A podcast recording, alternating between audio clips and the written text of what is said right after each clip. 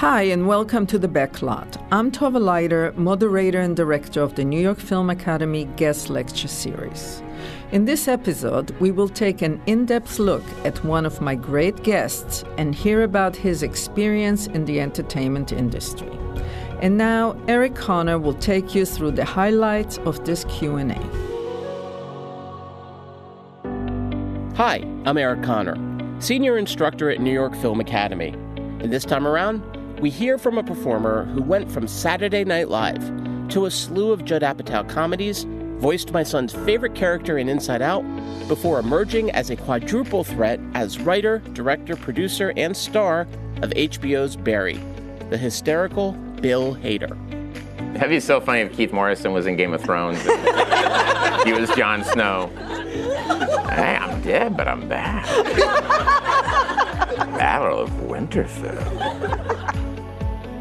New York's hottest club is Goosh. Hottest club is Jelly Bowl. New York's hottest club is I sure am glad you told me earthquakes are a myth, Joy. Otherwise, I'd be terrified right now. So it's just McLovin? It's badass. It is badass. You want to know what I'm good at? I'm good at killing people. It is going to be so awesome. McLovin in the house! He forecasted that it'd be cloudy with a chance of meatballs, arrested McLovin to help his street cred in Superbad, and got dating advice from LeBron James in Trainwreck. Bill Hader also spent time behind the camera, writing for South Park, Documentary Now, before creating Barry. But before all that, he was a student here at NIFA, even if he doesn't know what NIFA means. So, how did you start in the business? Um, and, and at what point did uh, NIFA enter into it? that what? The New York Film Oh, oh, oh. that, what do you guys call it? NIFA. They did not call it that in 1996 when I went here, guys. It was NYFA. Um, NIFA. That sounds like something that they're selling at late at night, like the NIFA. no, I, I NYFA. I'm sorry. I just don't like. I'm sorry. I'm just getting used to this NIFA thing. I'll start calling it NIFA at some point, but just let me have my moment of being an old man. I'm gonna call some friends of mine. and Like they call it NIFA now. I was like, what? What do you mean they call it nine odd day? It was NYFA. He's welcome to call our school whatever he wants. For a kid from the middle of the country, a summer here at New York Film Academy was an opportunity to follow his passion. I grew up in Tulsa, Oklahoma, and I loved movies. And when I was growing up, I was a movie fanatic. And it's gonna sound like an old guy, but you know, you didn't have the internet, you had none of these. Uh, you know, to watch a movie, you had to really hunt it down. It was awful, and you know, it was terrible. But in the back of Premiere Magazine, there was a thing for NYFA, New York Film Academy. And I went, whoa, and I had terrible grades. And uh, I couldn't get to New York, NYU. There was no way. But it was my junior year of high school, and I was like, I went to my parents and said I'd like to go to this, and they said, okay, sure. You know, if that's what you want to do this summer. I mean, they saw that I was making short films and stuff on my own, and I was writing scripts. They saw that I wasn't like just doing drugs and drinking. they were like, oh, okay, he's applying himself to things that he cares about.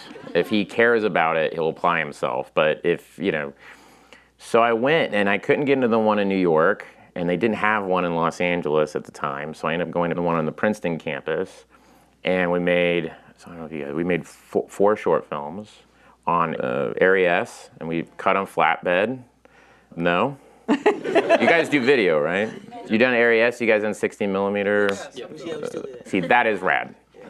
That's awesome to hear. That makes me really happy. Because I mean, Barry's shot on video. I mean, that's basically that's not film, but I loved shooting on film.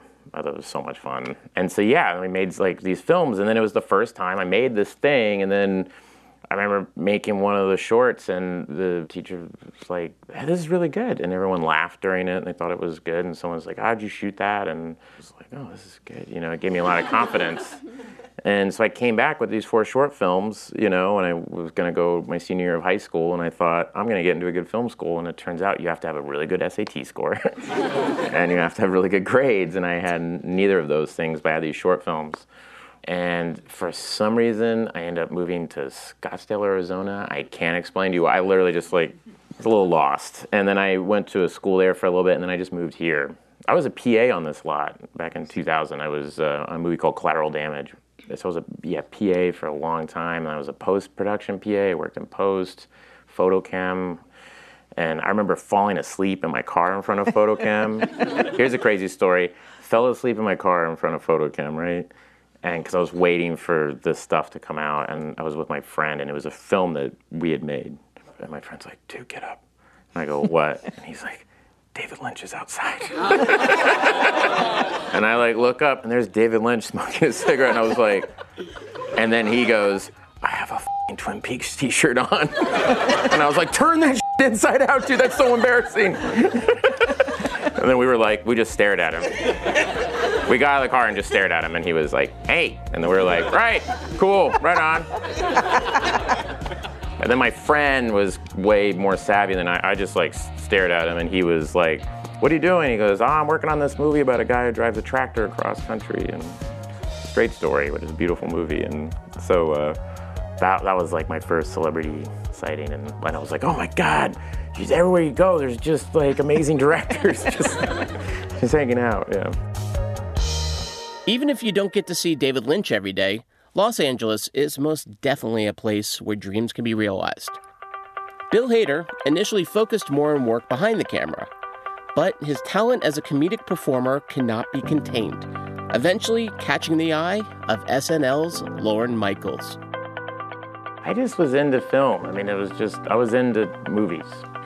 Like when I watched a movie, I got really drawn in by the story, the cinematography, the look of it, the feel of it, you know, the score, the production design, and the actors. I love the actors, but it was like the whole package. And I, I was very uncomfortable being in front of people and being in front of a camera made me a bit, so it was, it was more writing and directing. But I had this thing of doing impressions, and I would do impressions like friends and stuff. And then, uh, so I, I, moved to LA and I was doing all those jobs, but I wasn't doing anything creative, which can happen very easily here, where you're just trying to make right. a living, you're just trying to make money, and you're not doing anything creative, and you're like, why did I move here? I'm not making stuff. So I started taking improv classes just because a friend of mine, not at Groundlings, Groundlings. No, I'm joking. no, I'm sorry. No, it's not Groundlings, but the Groundlings are rad. I couldn't get into Groundlings I took a class at Second City LA, and I did a show, and I was in the with Megan Mullally's brother-in-law, right. and she saw me in the show and said, "You're really funny." And then I was working as an assistant editor on Iron Chef America. I was digitizing footage, and um, she called me and said, "Hey, this is Megan." She said, "I just had dinner with Lorne Michaels, and I told him about you, and they'd love to meet you." And I had no manager, no agent, know anything, and I just was like, uh, okay. so I met Lorne Michaels, and I auditioned like for a year. I auditioned like four or five times really? for the show.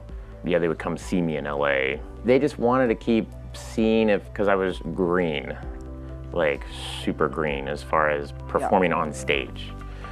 But I think they like that because then they can kind of mold it instead of someone coming in with a lot of preconceived things, I think maybe. But they also just, it was during the season and they weren't going to bring me in mid season, I think. And Jason Sudeikis had already been hired. And so they were like, well, do we want both these guys? Are they kind of the same type or yeah. whatever? And I got really lucky. I came in with Jason, uh, Andy Samberg, and Kristen Wiig, and I was really lucky. Bill Hader had an amazing run on SNL. From Stefon to Vincent Price to his recent turn as the Mooch, Anthony Scaramucci. Yo! It's me, Anthony Scaramucci, the Mooch. I heard my name earlier, and when I hear my name three times, I appear like a Goomba Beetlejuice. One of the keys to performing comedy is to not go for the comedy. You don't play the joke, you play the reality. Though Mr. Hader's the first to admit that could be really hard. You should never go for comedy in a scene. You just shouldn't. I did it. I do it a lot on SNL because, and if I'm doing it, it's because I am insecure. I really am. I mean, it's just you just get insecure, so you go, wah, wah, wah, you know, and it gets a laugh, and you're like. but the better thing is to do it straight. You know, you're right, and don't and find the truth of it. A good example of that I will say is actually a scene in Trainwreck when I played basketball with LeBron James. You use protection, right? Yeah. Yeah, yeah. She's got little bowls of condoms all around her apartment. Condoms? Yeah. I'm not talking about condoms. I'm talking about like protection, like a lawyer. Oh, Like a non-disclosure agreement. You know? No penetration without representation. Listen, I, I tell you one thing. You don't want to have a baby mama. Yeah. You know, next thing you know, you're paying for a Ferrari. Yeah. You getting her a big house, a big mansion. She's gonna want to start a jumpsuit line, and you're gonna have to pay for it. You want to go through that? You turn on the TV any given Sunday, win the Super Bowl, and drive off in a Hyundai. She's supposed to get the shorty Tyco with your money. Then she went to the doctor, got lipo with your money. What are you talking about? What the fuck are you talking about? It's Kanye. You're quoting Kanye West to me? I think initially conceived it was like a funny scene of like, whoa, whoa, whoa, you know. And then we were talking about it, and it was like, wouldn't it be funny if it's just like you never mention it? And it's just two guys talking, the scene you've seen, and it's really about him wanting to talk about Amy and what should, you know, confiding in a friend, what should I do about this girl I like? And he's just shooting hoops with his friend, and then just make it that it's LeBron James and he's not holding back but don't call it out. Don't draw any attention to it. And it was, I thought, a thousand times funnier because it's just like it's never brought. I ne- I'm never like, hey man, come on. then it's like all the air just goes out of it. You just want to make it simple and trust that people are smart enough to understand what you're going for. And simplicity's key to that. Stay with the story and stay with what's happening to the emotions of the story and not like airball, you know. What makes that scene even more surprising is Bill Hader is actually playing the straight man to LeBron. And just like the future Hall of Famer, Mr. Hader needed a fair amount of training and perseverance to make it in this business. Along the way, he even crossed paths with a couple of his future co stars as they also paid their own dues. Oh man, it was hard, and it happens all the time. And it, to be honest, it still can happen. I mean, it was, you know, like I was saying earlier, you could still get really discouraged. Um, the thing you have to try to do is, again, that thing I was saying earlier, just like, oh, I can control the work, I can control this, I can control making this thing. And everyone might hate it and all this, but I can't really worry about that. You know what I mean? Like, we make Barry, and like, I still have friends like, oh man, AV Club hated the episode last night, and I'm like, I can't. What am I gonna do about that? You know? Or SNL. Jesus, you would have people come up to you on the street and just be like, "You and your show suck." New York. Cab driver fully did that to me. He was like, "You and your show suck." What am I supposed to do about that? But uh, you know, there's a thing I read once that helped me is that um, persistence plus talent equals luck, and that's a good thing. Of like, if I'm persistent and you're talented, you'll get lucky.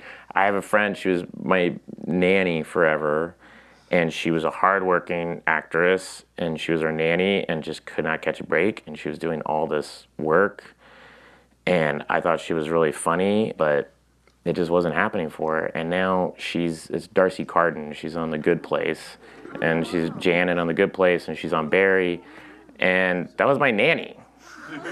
So and D'Arcy was sitting here like you guys, going, "Fuck, I can't," you know. I remember going to a show with my manager back in 2005. I got a manager because I got a meeting with Lorne Michaels. I got a manager off that. So it was like I came back to LA and people were like, "Wait, who are you? How'd you get a meeting with Lorne Michaels?" So I went to my manager's house to meet her, and she was super nice. And she's like, "Oh, we're waiting on the again the nanny." The nanny shows up. I meet the nanny. Hi, nice to meet you.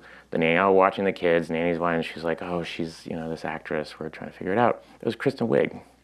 Oh my God. She was my manager's nanny when I, that's how I met her. I was like, "Hey, how are you?" And she was waitressing earlier, and she was, you know what I mean? Everyone has that. Like people who don't have that, I'm like, F- off. You don't have, you haven't lived life. You know what I mean? Like you need to get to give your art something. You know what I mean? It's like it has to have something. You know, so just keep at it as much as you can. And that persistence plus talent equals luck. I would say that to myself. I'm like, I just have to be really persistent, and something will happen. And it takes a long time, but it will happen. Mr. Hader kept working after SNL to the tune of over 100 productions, give or take. But he still had the dream of making his own material. He wrote for Documentary Now, South Park, and most recently co created The Remarkable Barry with Alec Berg. These people I take out, they're bad people. The money's good. It's a job. Yep. Hey, man. Are you seeing this beautiful morning? What are you doing? How are you? What am I doing? I'm set up here like you asked me to. Oh, right. Duh. I co-created with this guy Alec Berg. Um, Alec started as a Seinfeld writer, and now then he did uh, Curb Your Enthusiasm, and now he does Silicon Valley, and so he and I, our agent, put us together, and we sat and we talked about one idea that wasn't very good for about, and that happens. You talk about it's never uh, easy, right? So we sat and we talked about this one idea for about a month and a half and we wrote out tons of notes and worked really hard on it. And then one day, I came in and just went, I don't, is this working? And he went, No, no, I'm glad, no, it's not working. and I said, What, what isn't not working about this idea? You know, and you sit and you kind of talk about it, and I go, well, it's kind of slice, slice of life type of thing, and those are great. But I was seeing a lot of those on, on television. I was like, I'd love to do something that has like stakes, you know, something like that. You know, it's real what are the most stakes? He's like life and death, and I was like, yeah, yeah. I was like, what's a life and death type story? And then uh, I said, what if I was a hitman? And he said, uh... and he goes, I don't like hitman. I don't. He said, there's more hitmen in movies and television than there are in real life. You know, it's like dog catcher. You know right. what I mean? It's like that doesn't. It's not a thing. And uh, he goes, I hate hitmen. You know, the skinny ties, the two guns, the yeah. cool I go, no, no, it'd be me. he went, oh, I, I go, me be me, like me not doing a character, like just right. me, like very non-threatening, you know. so we, he went, oh, that could be interesting. And then very quickly, we thought he should be taking an acting class. I don't know why. I don't know how. we still have no idea how that came up. That, the, the ideas sometimes they happen like that, you know. So we said, oh, he's taking acting class, and then we started seeing interesting parallels an assassin played by SNL's Stefon. Yeah, well, the first time I saw the trailer, I was fascinated and more than a little confused. But as any fan of the show can tell you, the unexpected is what makes it so compelling. As Bill Hader explained, this unusual formula took time and work to find the right balance. Well, the character Barry, it, it was interesting because initially we were talking about earlier where we came up with it. The character initially, all the characters were a bit arch. It was a bit over the top. And HBO actually was great, and they said, "Yeah, the, the hitman guy, the way you're writing him, like, is that how what they do? Like, how do you what research? Like, the acting world feels very well researched, but the hitman world feels like it's more about movies and about things that you've seen. It's not rooted in anything real." Uh-huh. And that was a really good note because it's true. Yeah. A lot of movies and stuff you watch now are just about movies essentially, you know, and the real stuff is it comes from your life. And basically what they were saying was like make it more personal. And so he said, what if he was a Marine? And suddenly the whole show just got grounded into something much more interesting when we decided that he wasn't John Wick, that he was a Marine. And it was like a guy kind of hating himself for you know, doing something for the service of his country, and now he's taking it and he's doing something wrong. And so for the character, that's what helped it. But so much stuff, you know, you talk about um, other movies, and I remember coming up and just being super inspired by movies, and I still am. I mean, I'll watch something and get so jazzed by it and get inspired to make stuff. But it's important as I'm getting older to learn that the real stuff is from your life and stuff that you felt. Now, it doesn't have to mean that like I've never killed anybody as far as you guys know, but it's like those emotions of feeling like lonely or misunderstood or out of place or wanting to belong or these things. I have felt that. And you go, okay, well, let's put it in this guy. Well, hopefully, Bill Hader doesn't have too many similarities to his killer alter ego. One of the things that makes Barry such a riveting character is his duality. His private day job of, well, you know, killing people versus his more extroverted dreams of performing. So, this is a great, interesting conflict for this guy. He's trying to be a hitman, his life is in the shadows, but to be an actor, you have to be in the spotlight, right? And then to be a hitman, you got to be anonymous and unknown, but as an actor, you want to be known.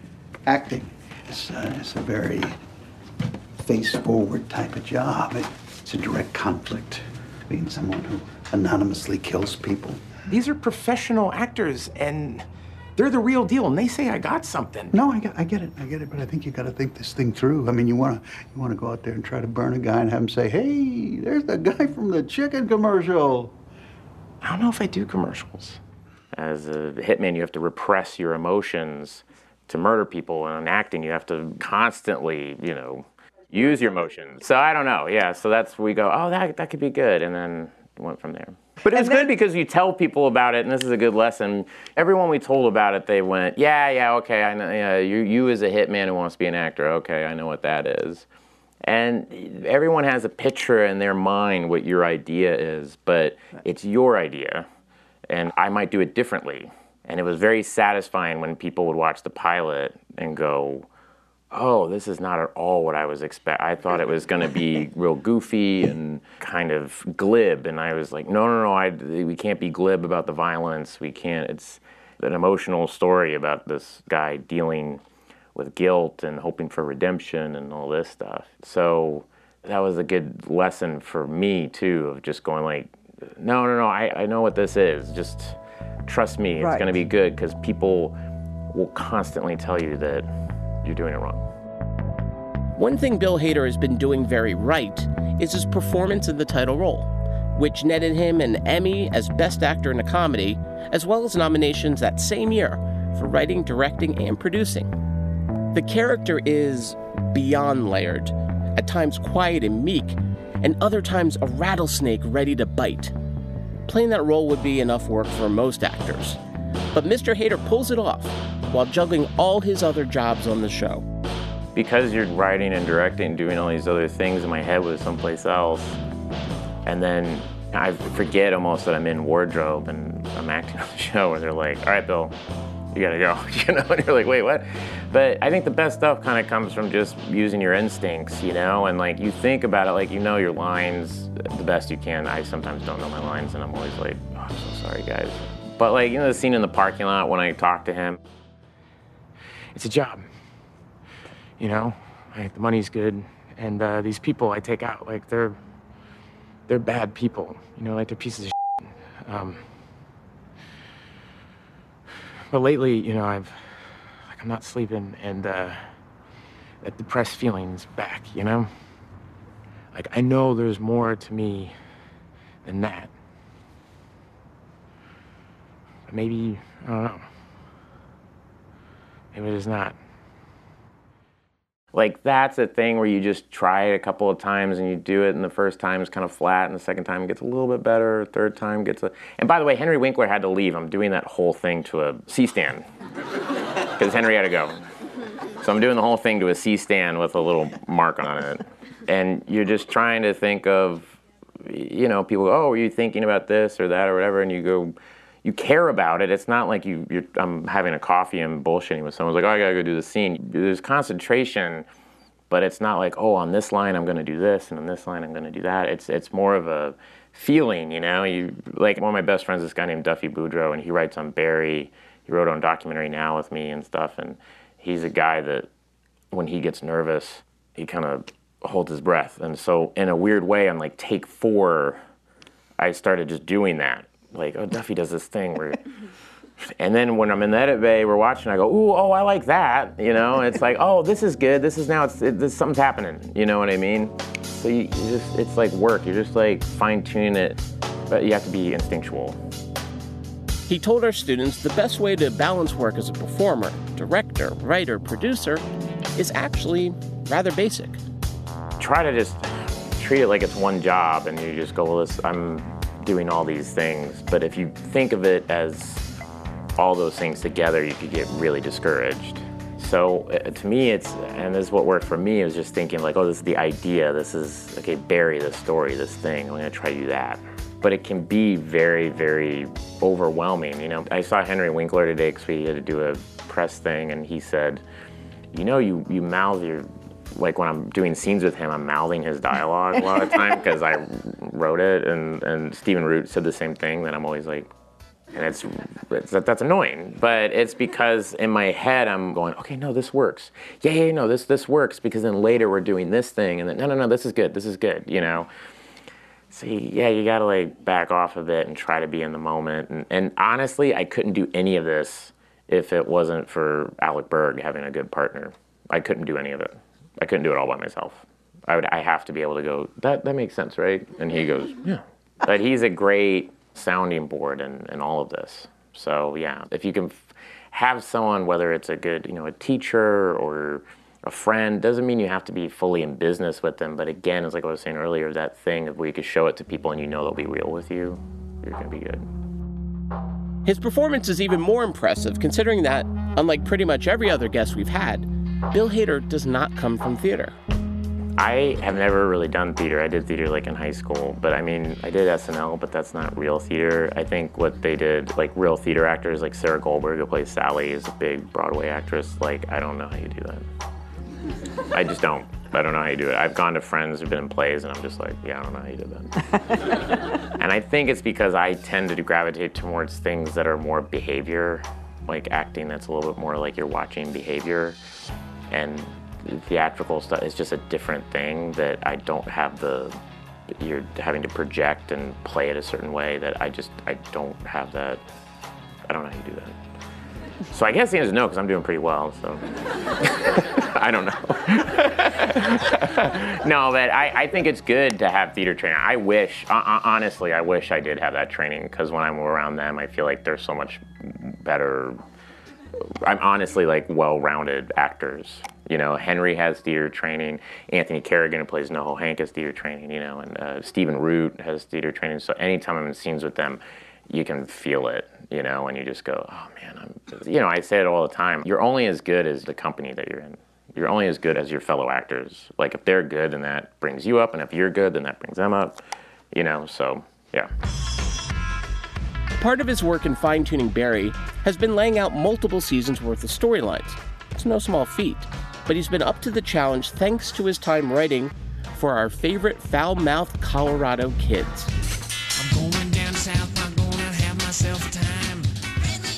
Well, when we were writing it, I had never done anything real long form, but I worked in the writer's room a bit on um, South Park.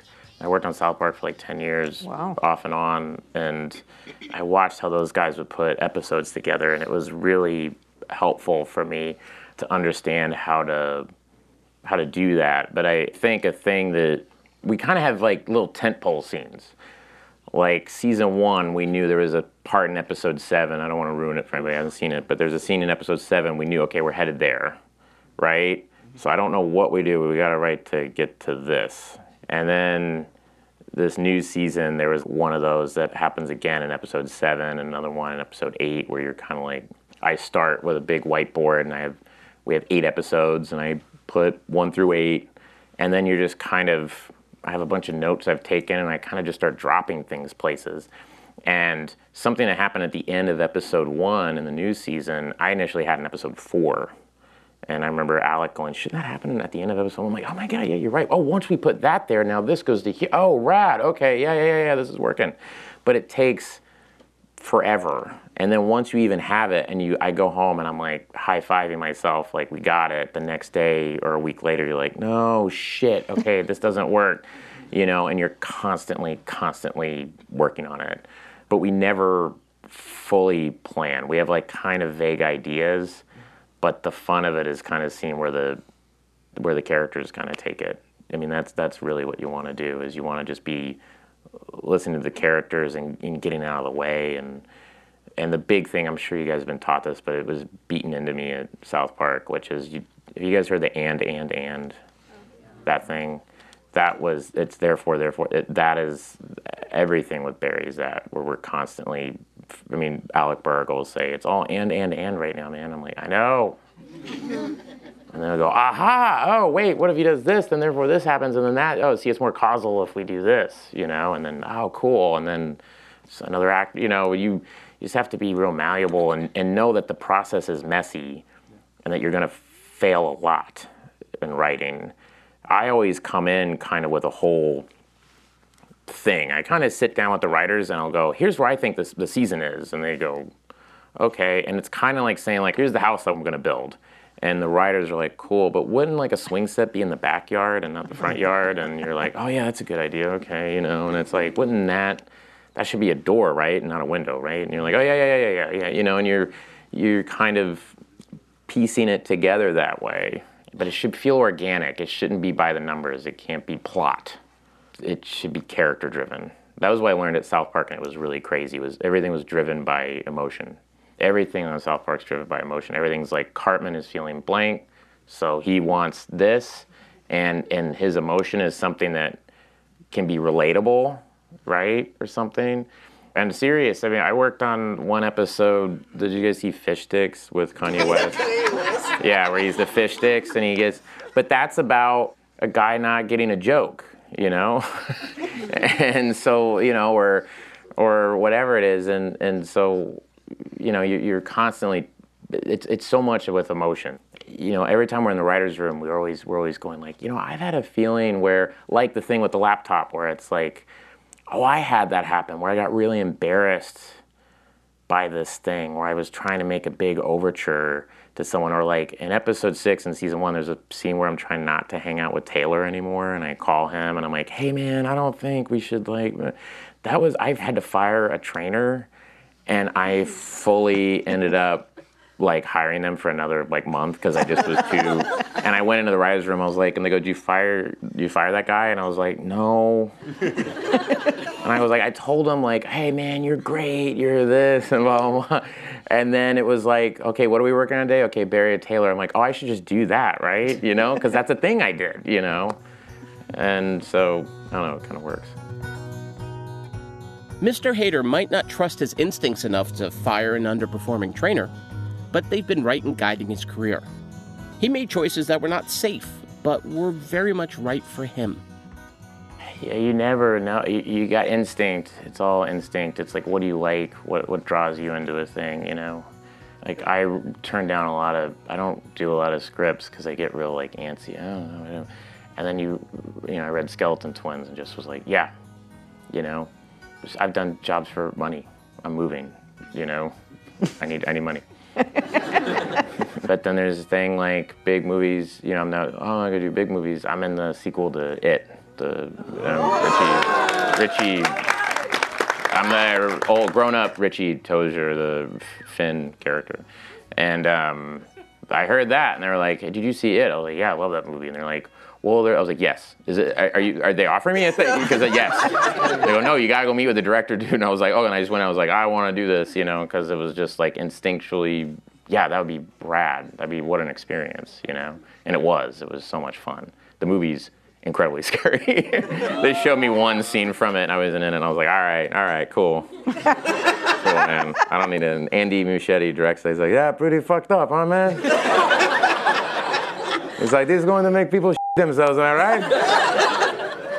he calls me Bleedo. Bleedo, Bleedo, f up, man. Don't you wish you were in that scene, man? I can't act scared, too. I'm always smiling. I'm like, when I get nervous, I smile a lot. So I'm like, oh my God, Pennywise is here. No way. Hey, Bleedo, man, you can't be smiling, man. Come on, man. Why you smiling? You can't be smiling, man. You're gonna die, man. The clown, man. What the F-? this is all on a God mic, by the way, so it's just being, come on, man, what are you doing? But instinct, that's the, the, I mean, just be instinctual. What do you like, you know, when you're watching, I mean, it, it sounds reductive, but it, it is like when you're at a bookstore and you're like, I want to read that, you know, or you're watching something, I'm going to watch this, this seems good, you know, like, you don't question those things. You just you instinctually are drawn to that. So if you're lucky, you can do that. But also, sometimes you gotta take because you gotta make some money. That's great advice. Trust yourself and your creative instincts that got you there. Though it might take time to figure these things out. I mean, after all, Rome wasn't built in a day, and neither are most artists' careers. You don't need to figure it all out this millisecond, you know? It takes time.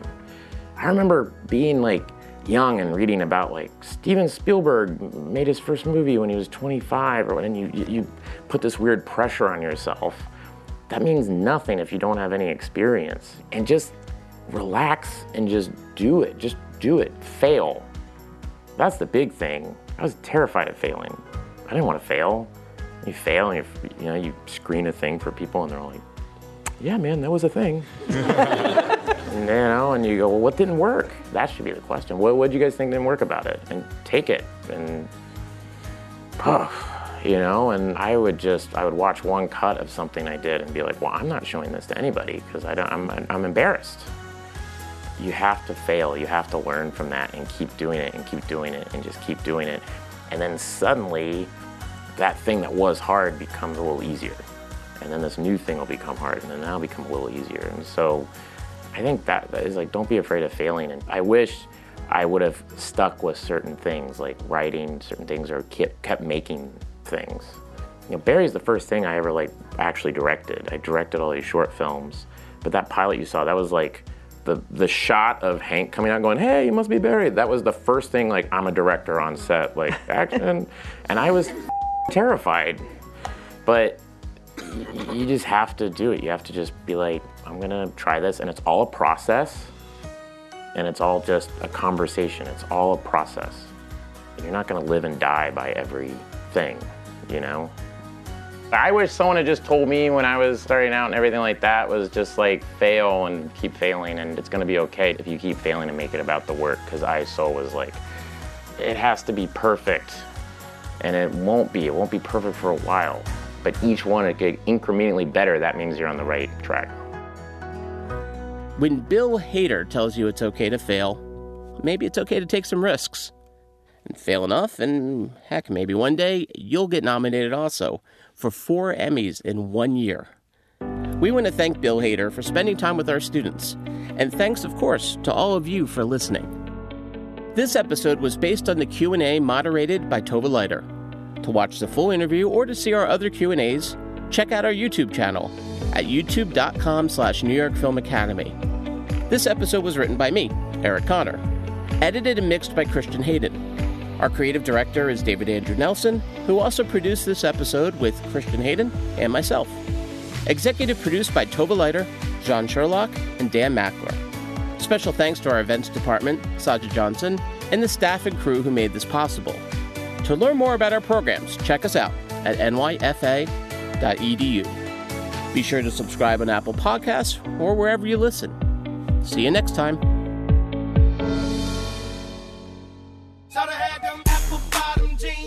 Watching Tom Cruise work on Tropic Thunder was pretty crazy.